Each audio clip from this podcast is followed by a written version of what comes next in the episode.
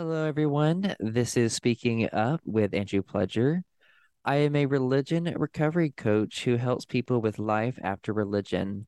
And this podcast allows people to share their stories of abuse and religious trauma in various religions and cults. Some guests come on the show to discuss specific topics to educate and bring awareness. Discussions will range from purity culture, mental health, religious trauma, Christian culture, deconstruction, spirituality, and much more. Now, let's get into this episode of Speaking Up with Andrew Pledger.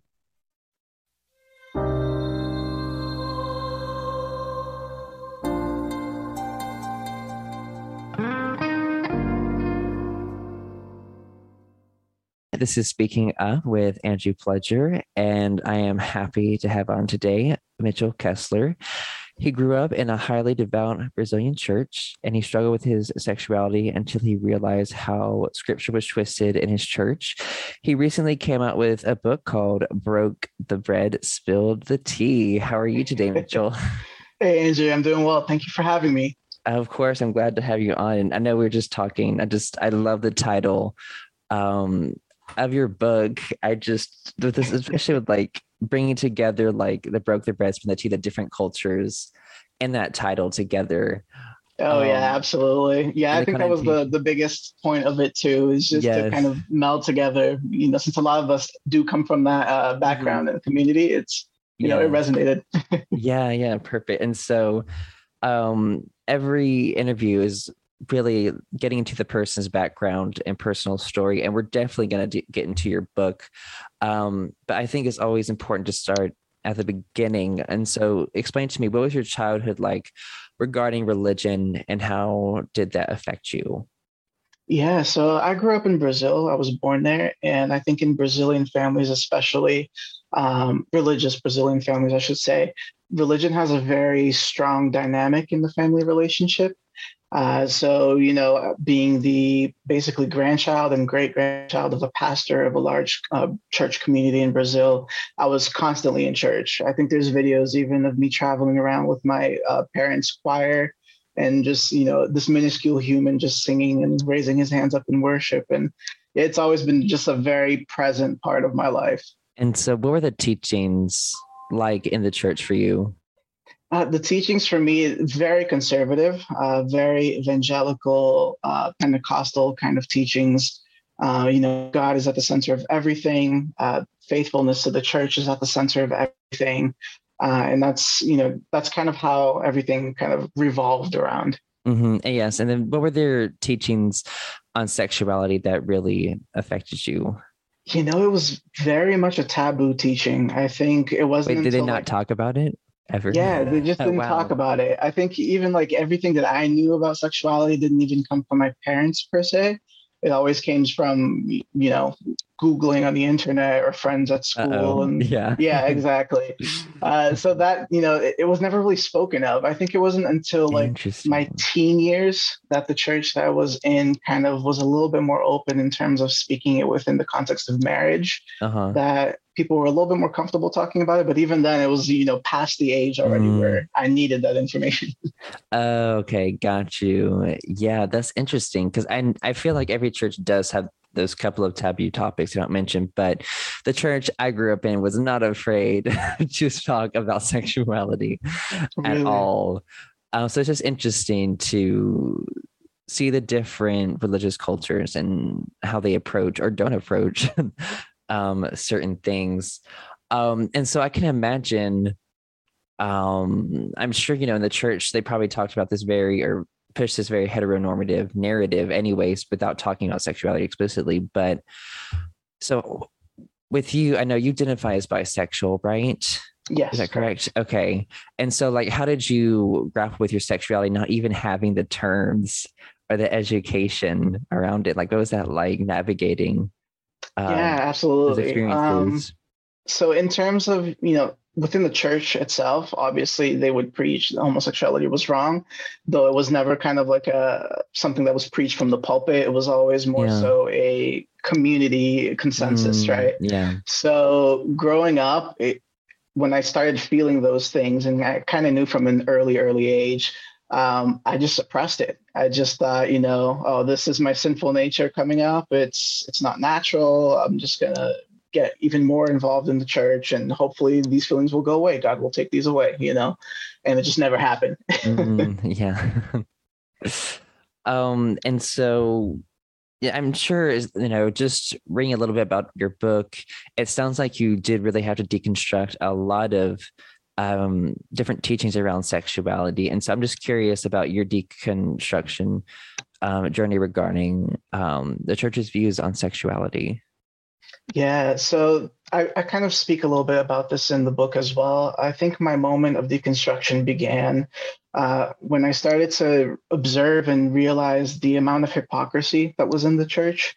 Uh, at one point, I was engaged to a woman, uh, loved her very much. Everything was going well, but then things just kind of strayed away to where we had to get a divorce.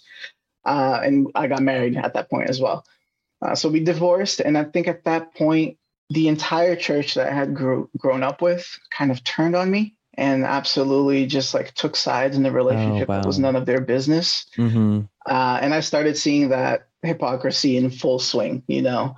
Uh, it wasn't just about you know the the very flamboyant gay guy who would walk into the church and people mm-hmm. would like pretend to be nice yeah. but then like keep their distance it wasn't about you know the person who came from like a drug background and you know they tried to preach to them and if it didn't work they pushed them away now all of a sudden it was this person that you know i grew up with them i prayed with them i preached to them and still they turned on me and it, mm, it, wow, that's, that's when it clicked like yeah. you know there's something wrong here mm-hmm. and did every did anyone condemn you like in person like verbally obviously through their actions they communicate a lot but did anyone i'm curious approach you because i know like divorce is like in these very conservative churches are very serious thing oh, yeah. to them at least it's such a big deal for some reason um but you know i think sadly, a lot of these people have very a very black and white mindset. And so they don't understand the complexities of why people get divorced. Like, you know, abuse may not even be considered in like a lot of instances, or it's just diminished because um, the person needs to protect themselves. I mean, I don't know why you got divorced, and like you don't have to go into that at all. But you know, it's if any reason is valid, honestly, because it's your life, your relationship. You should be able to have that choice um, to do that. But I, it's interesting because the church that I grew up in, if you got divorced and like you didn't, you weren't the one who started it, then there wasn't as much condemnation or looking down the person at least. Um, but that person was expected to not get remarried either. Yeah. So yeah, it was it's, just it's like really... a crazy ideal. I it just yeah. doesn't make sense to me. Uh, no. You know, I tried to make it work with the person that I was with as well, and it just didn't mm-hmm. work out. So it didn't make sense yeah. for me to mm-hmm. continue something that was going to make both of us miserable, you know? Mm-hmm. Yeah. And I think, yeah, there, there was a lot of that where since I was mm-hmm. the one who initiated the divorce, I'm the one who got the brunt of the, you mm-hmm. know, the shunning. Uh, yeah. Yeah. So, and people just didn't even bother try to like understand. They just, very stuck in those ways of like, oh, okay, yes. you did something wrong. You're the one who initiated. We're not going to associate ourselves with you. That kind of thing. Mm, yes. And so, did that cause you to leave that church, or did you stay it longer? Yeah, absolutely. I think you know that, and the fact that I was still grappling with my sexuality uh, it just you know the divorce was kind of like the the straw on the camel's back to where I was like, okay, this isn't I you know this is not the community that's going to be conducive to my spirituality and to my mental health. So I just left. Uh, and you know, as time went on, as I was grappling with my sexuality, I'm very much a huge uh, research person, and especially when it comes to theology, I, I very much want to you know base my decisions based on the facts of theology. Uh, and after doing a lot of researching for a long, long time, you know, I realized, okay, there's a lot here in the Bible that's, you know, being misconstrued within the church setting. Um, and that's how I kind of came to accept myself as well. Mm-hmm. Yes, and could you could you dig a little bit into how like specific verses and things are misconstrued? Because I think people I definitely find that interesting, and I'm sure you've learned a lot about the clobber verses and different things. So if you could dig a little bit into that. Yeah, absolutely. It's it's you know in the book itself, I kind of take each clobber verse, each of the six ones that are um, you know in the Bible, and kind of dissect them and give you the context and everything. But one specific one that people always tend to want to go back to is in Romans one.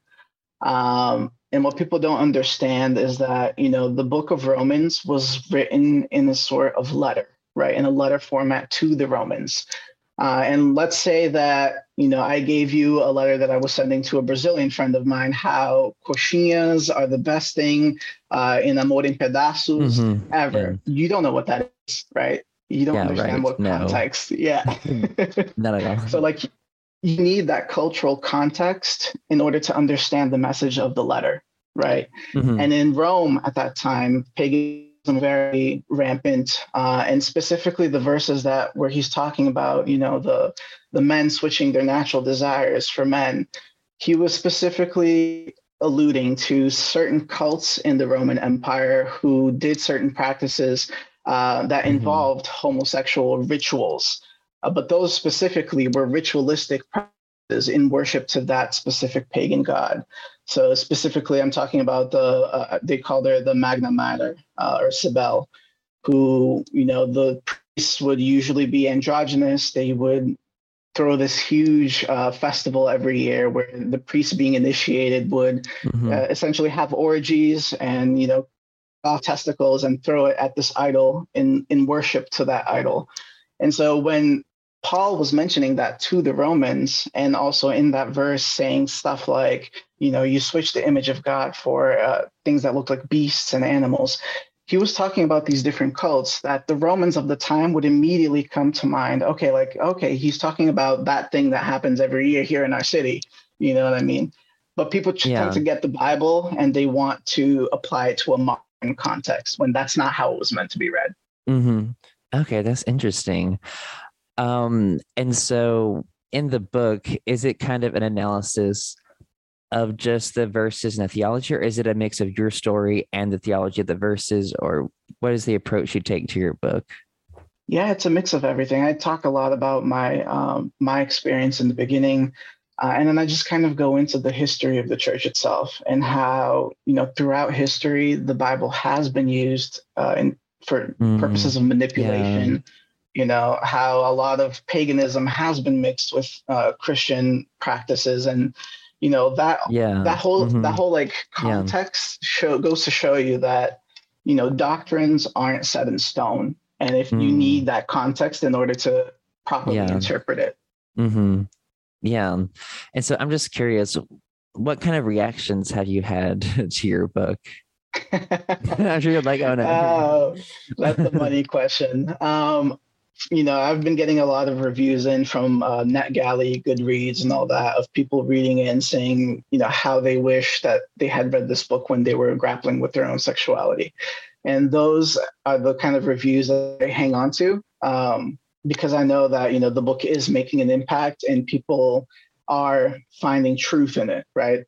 But then, of course, there are those who uh, are the not so nice comments, especially on on Facebook ads and such, um, of mm. you know just people stuck in their ways, calling me a child of Satan, calling me false. Yeah, exactly. Wow. Uh, a false prophet, and just all sorts of nasty things, without even picking up the book to read it. Right. Mm, yeah.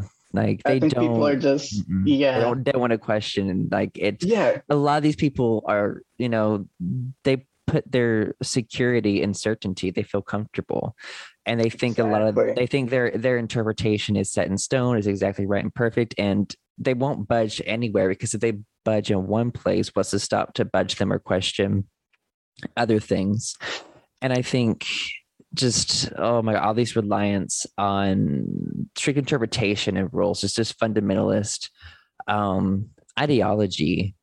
Um, and it's just interesting because a lot of those hateful things and comments is really like a, just they're projecting um, their inner issues um, onto your work and into your life. Really, like I think really like the message that they're sending is that you disagree with me or you're making me question my beliefs are evil you're like you're making me down no stop i can't yeah and that, you know i think that's the sad part about it i feel like we've reached a point in uh, traditional Christianity that mm. has mm-hmm. become so fragile that people yes. are scared to question. You know, they're scared to question that because they're so set in that. And it's one of, mm-hmm. I think mm-hmm. it's one of the things I mentioned in the book as well. Throughout history, whenever there has been like a revival in terms of Christianity, it's always been because people have been digging into scriptures, questioning scriptures, mm-hmm. studying and finding new insight into God's word. And people are just afraid to do that nowadays you know mm-hmm. complacency yeah. is i guess is the key word here oh yes that is I, have i've talked with a missionary friend about that how we've seen a lot of complacency um, in churches today uh, because we were kind of talking about what issues we have had with like the current Christian culture in America. And I think that was one of the things we talked about complacency. We see a lot of people set in their ways, they don't want to change. And we, you know, as I was talking with this person, we see a lot of people use religion as an excuse to not to grow.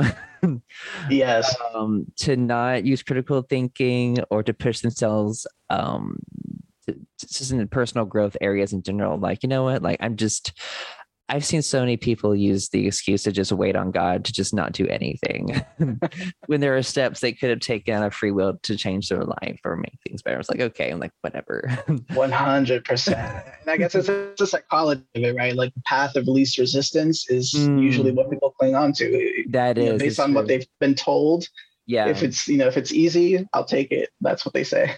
Yeah it's interesting like i don't relate to that at all. Same. Um I'm, I'm like i'm all about personal growth and like going out your comfort zone and growing and all that stuff. Um because i think i guess my fear in life is that i you know if i come to the end of my life and i would be like oh well i didn't try enough things. I didn't do enough things. I didn't take enough risks I think if I keep living my life the way I am, I don't think I'm going to feel that way when I finally get to my death. One hundred percent. No, absolutely. Um, and it's it's I guess it's one of those things like we should always be questioning, right? Mm, I yeah. think even even Jesus, if we're taking it back to religion, even Jesus, yeah. back when he had his mm. disciples, he would never give them a straight up answer. He would always mm. just answer with a question. Yeah, you know? it's so interesting because he want yeah he wanted you to think, and you know, I think it's funny how a lot of fundamentalists don't see that they behave a lot like Pharisees. Exactly. exactly. I call fundamentalists the modern day Pharisees. And it's just interesting how, you know, they want these black and white answers for everything. But like you were saying in the Gospels, Jesus wasn't really like that. He wasn't really trying to push a specific way, just literally like love one another, be kind, Exactly. I think I think you know Jesus led by example, you know, in the Bible, and like you know, actions speak louder than words. Um, I don't care how much you tell me like if someone comes up to me like oh i'm a really great christian. I do this this and this and this. I go to church every sunday read my bible every day. It's like i don't care if you have this stupid checklist. Like how do you actually treat people who are different than you? How are you actually trying to help those in need? Like do your actions match with your beliefs? 100% and and I think there's like a lot of cognitive dissonance in these environments yeah. too. Oh, absolutely. Um, so much. Um, and I'm just curious, like, what originally inspired you to write the book? Because I, I know there are a few other books that tackle at these issues, but like, why did you decide to write your own and how did you approach it in a different way? Yeah, so it's a very interesting story of how it kind of came about to be. Um, I think it was after a certain Christmas, my aunt, who was lesbian, she gave me a call and she told me, um, you know, God spoke to me uh, and he told us that he told me that we're wrong. And I'm like, wait, what do you mean we're wrong? uh, please elaborate. And then she's an EMT. So at the time she got an emergency call and she's like, I'll call you later and I'll talk to you later. And I'm like, oh no. At that point, I was like, oh no, am I, yeah. Know, is everything being flipped upside down right now? And then when she did call back, she put me at ease and she was like, no, we're wrong because we've been wasting so much time trying to convince people who are so set in their ways that we forget that there's a community out there uh, of people like us mm, who yeah. need to hear that love, who need to hear that affirmation, and who need to, you know, experience that uh, revelation that we've experienced. And I think that's when it clicked for me like, I need to do something about this. And, you know, I've read a lot of those other books as well. And one of the things that I aim to do with this book is to make it very much credible in terms of the resources and sources that I researched for it. Um, only researching academic journals from credible sources. I put put all of those also in the bibliography and just getting all of that information of thousands and thousands of years and compressing it in a way that's super simple to understand for any person. Uh, and that's kind of what I wanted to do in every section after I break down the the gay bashing verses. I I do this little section called uh, the church's crumbs versus you know spilling the tea, and in the church's crumbs, I yeah. put out their their view on the topic, and then when I say spilling the tea, I just kind of uh, you know give a little summary of everything we've kind of covered, and I, that's my goal, just to make it super easy to understand and digestible for people. Yes, that's great because I think it's something um, a lot of people need because, you know, I'm not the kind of person to argue with people at all about religion or theology because I know it doesn't go anywhere. Um, I think um, just connecting with people and sharing your story is really important, but arguing about like what you believe or trying, and you know, for me right now, like I'm agnostic. I don't, I don't really believe in an absolute truth or like there's only one way to live your life. I'm like, you know, only you know what's best for you and what's healthy. And if you want religion, if you don't, if you want to try a different religion, yeah, or maybe more progressive version of your religion or something. Um, and so it's been interesting because I've had a few, and like I've kind of gotten these people out of my life, but I try to still keep some Christian friends in my life, especially ones that were more progressive um, because you know I did enjoy those friendships, but it was just interesting for me um, to really realize how little they questioned their faith or dug into theology or scripture. And they were like, "Yeah, they're like, I love you, Andrew, but." The Bible is very clear about this issue. Homosexuality, I don't approve. and I don't fight with them. I'm like, part of me is like, okay, like, have you actually looked like I, I know a lot of these cloud verses in the research, but they don't even care enough to go and research um, how things have been translated and mistranslated, oh, yeah. really, and the context of things because they really don't want to. They really, oh yeah, it's just they're they're biased already, and they want to use scripture to back that up. So I've kind of moved on from those people like, well, like they're set in their ways and that, so it's whatever. And so I think so much harm has been done and not questioning the status quo or not rejecting the status quo like you know think about segregation um yes. just how scripture was used over and over and there were pastors that said the bible is very clear about segregation oh yeah absolutely and I- now that's completely changed no one even talks about that anymore um, unless you pick up a book on like religion and segregation, different things. Like there are history books and on it that you can buy. Now it's not in the American um, curriculum, I don't think, or obviously the Christian homeschool ones is not in there. no, um, absolutely, um, and it's not it's not the first time that the church's doctrines have mm-hmm. been wrong. You know, yeah, it's true. like, and I was even seeing for the book I had researched this. It's everything from anti-Semitism, um, you know, during the Inquisition. oh yes, it's like there's been so many things that, excuse me, that the church has just misinterpreted, and people don't realize that yes, the the church may be quote unquote God's representative on earth, mm-hmm. and yeah. I, I emphasize the quote there, but it doesn't excuse them from making mistakes. You mm-hmm. know. Yeah that's interesting because an environment that I grew up to even suggest that something could have been mistranslated is just heresy to begin with. Um, and you know, I grew up in the kind of church. It was um, a KJV only church, oh, like yeah. King James version. Um, to them, they, that was like the only legitimate word of God. Everything else was like heresy and false. So it was absolutely perfect and when I began to actually research into inerrancy, and because for me, there were just so many different claims made about their rigid rules and belief system or approach to it. And a lot of things in religion you can't really prove or disprove, but there are a few things you can, like you can prove or disprove the inerrancy or the perfection and if not even everyone claims that, that's not a claim that all Christians make anyway. But the more extremist ones say this is absolutely perfect, no mistakes, scientifically, historically correct, no contradictions, um, or anything. And so once I actually started to look into that and kind of realize how easy it was uh, to find contradictions and learn about mistranslations and things. I think that was when, because really, like fundamentalism used the Bible as like a weapon against me. It has so much control over me, which it sounds like you related to how you were taught a certain view of scripture and you had to deconstruct that because it had that perspective you were taught had such an emotional and strong impact on your life. And I think you know, we really do need the people who are willing to question because so many awful things have happened throughout history because people just conformed, didn't question. and, you know, we can obviously, like Hitler is an example, a very extreme example of people not questioning and going along. And, you know, then we have more recent with like QAnon and Trump and the insurrection yes. and all these things um, as we see just how powerful and really like I think another thing which I've been really learning about is that people really need to be educated on cults and yes. mind control tactics and cult leaders and the signs, the red flags.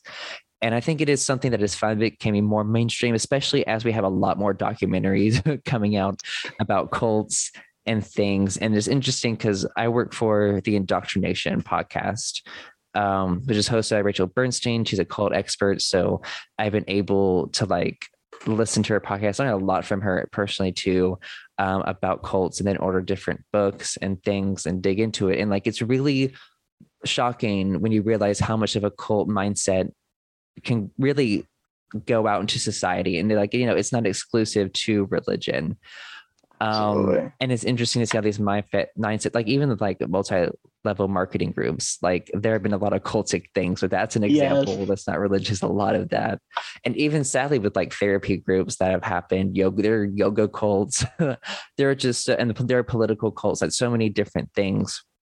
So once people can actually start to question, educate themselves, and claim autonomy, that's when I feel like these institutions will not have this extreme control. And I feel like, you know, for a long time, the church has been losing control over the yeah. population in America. And that's really, really motivated um, the church in America to push Christian nationalism, which we've seen infiltrating the government in the US. Yeah, which is lately. ironic, right? Because the yeah. more that you try to push it to people, the more they're, you know, they feel that mm-hmm. disdain towards God. So I, I, I, have this like I have this little saying people kind of find a little scandalous, but I, I keep saying like the devil's on vacation because the church is doing enough to push people away from God. Oh, that's so funny. I mean, it's true though, honestly.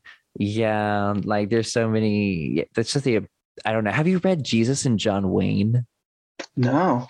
Oh my gosh, that is that is a yes, a must read book. It really digs into uh, the evangelicalism, the history of it, and how it kind of led to the current Christian culture in America, and how it led to Trump and the Christian nationalism oh, that's, that's going on now. But I learned a lot of things that I did not know.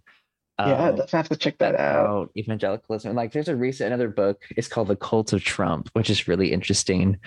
Um, too. It's by Steven Hassan, who is a cult expert. And um, he he became a cult expert because he was recruited into the Moonies, I think in like the 80s or something. I think he was like in it for a decade before like so have someone had like a cult intervention, I think, with him and helped him get out of it. Wow. And you know, when he got out of it, he's like, how how were they able to control me and so he's yeah. really con- he's contributed a lot of work to um, researching mind control and like he he developed the um the BITE model of cultic groups which it's an acronym and it, it stands for behavior control information control thought control and emotional or emotion control oh, wow. and he, he kind of goes over the broader categories how they control uh, these different aspects of your life. Um, really, and like cult experts have learned this because really just by studying cults and working with people who have left cults and talk about their experiences and putting labels on what happened or what was the motivation behind that and kind of working through it. And so, yeah, cult yeah. education expertise has been really has made a lot of progress really in the last 30 years or I would say, and it needs a lot. Would you more. say that you agree that you know it, it kind of all comes down to three main elements, which would be love, acceptance, and the desire to be unique? I think. You know, Mm, I uh, think those things are what drives a lot. Whether it's religion, yes. whether it's in uh-huh, cult, whether those yeah. three things. Yes, I've done a lot of research, especially like there's a book I have called the um, um, the Psychology of Religious Fundamentalism, and it really digs into why people get caught into these destructive and cult like environments and it's very similar to what you just wrote but they they go into like the need for purpose the need for community um the need for feeling special like what you just said too so there are all these psychological needs that these religions meet and it's just it's an emotional addiction a high Exactly. Exactly. um, and I think there, I think there is such thing as a healthy religion. I definitely do, um, but I think people don't need to balance critical thinking with their Yes. religion and not just go into it blindly and just go with you know the nearest leader and just follow their emotions. And I've just seen so many people interpret their emotions for God, and they just make terrible decisions. Absolutely. Um, I know recently, like someone said, anyways, it was, I'm not gonna let's see. I'm just trying to figure out how I can talk about this person without them knowing that I'm talking about them, just in case. I'm like, so I'm just gonna say that there's a person who decided to quit their job and become a youth pastor for a church, and they gave up a pension and all these nice perks of their job to be a youth pastor because it felt like that's what God was doing in their lives. And then that person soon after, like not even probably a year later, got fired from that role. Oh no. And because they weren't a good fit for it. And yeah. I don't know. No one no one could read the room that no one wanted this person to be a youth pastor anyways. Like I remember voting that night in church. We were voting for this person to be pastor, and I literally wrote on the ballot, I was like, literally anyone else, like oh, please. Oh no. like they did not listen to me. So but no. there were there was just a lot of reasons why this leader did not need to be in his position, but he was fired not long after. But I think sadly these cult like environments completely cut you off from yourself and your rationality and that critical thinking and really like it really like uh, you know as i've read it really reduces emotional intelligence um, psychological development intellectual development so it really these cult like very controlling environments um, stop those things and it makes it easier really easy to control you when all of those things are underdeveloped or stagnated Absolutely. Um, I think I think it comes down to also if you are in some of those toxic environments, you know, everything that's preached at you, kind of run Mm. it through a filter. Like, yeah is this going going to Mhm. cause me some sort of physical mental harm? Is this going to cause someone else, you know, any sort of mental or physical yeah harm? mhm. I think that's, you know, and it kind of it's funny because it coincides with what the Bible says when Jesus says that the Mm. two greatest commandments is love God and love your Yeah. neighbor. People uh-huh. to skip over that because you know Yeah, because I think there was one verse in the Bible that I did, I do still really like, and it's just something that evangelicalism and fundamentalists just never could get a hold of. And it was just, you know, the whole, I think it was something like the whole law is fulfilled in this love your neighbor as yourself, or something like that. Something Exactly. like loving. It's like, that's it. I'm like, that's all you have to do, you fuckers. exactly Why? said something along the line of like all the other laws and prophets hang on this like Uh, love God love your neighbor that's yeah, it like this. and it's like, uh, but no, human nature has definitely um, messed with a lot of religions. Um, 100% human general. corruption in general Yes, I think it's so mhm. it's so easy to have power over people Mm. when they fear what Yeah. comes after you know what comes Mm. after life oh, I think yes. it's super Mhm. simple to to manipulate in that sense Yeah. hmm Um, so as we get towards the end of our interview, I'm just curious, what advice do you have for people who are stuck in these toxic religious environments? I would say start questioning it. Uh, if not to someone that you trust and love, then to yourself, just start questioning it. And I think that the more you question, the more you're going to seek out answers. And the more you seek out those answers, the more you'll be affirmed in the decision that you have of like leaving it or finding another community, whatever it may be. And just another quick question. Do you have like book recommendations for people who are deconstructing their faith but still want to keep the faith that they have, but just change it? Yeah, and the Gay Christian by Matthew Vines is always one I kind of go to. Uh, his book specifically is, you know, kind of the opposite in terms of he tries to have that reformation within the church and tries to present the evidence mm-hmm. there. So yeah. that's a really good one. And then Unclobber by Colby Martin. Oh yes, well mm-hmm. is another really good one mm-hmm. that opened my eyes a lot. Mm-hmm. Yes. So thank you so much, Mitchell, for coming on the show. I really enjoyed um, this conversation. Absolutely. And, Thank you so much for having me. It's, oh, it's been yeah. a great conversation for sure. Of course. And like anyone listening, um, I'm going to put his link, the link to his book in the show notes. Please check it out. Um, thank you for listening. This was Speaking Up with Andrew Pledger. Thank you for listening to Speaking Up with Andrew Pledger. Your support is much appreciated. Please leave a review and share with friends and family. And if you can, please support me on Patreon, and the link is in my description. Thank you so much for listening to Speaking Up with Andrew Pledger.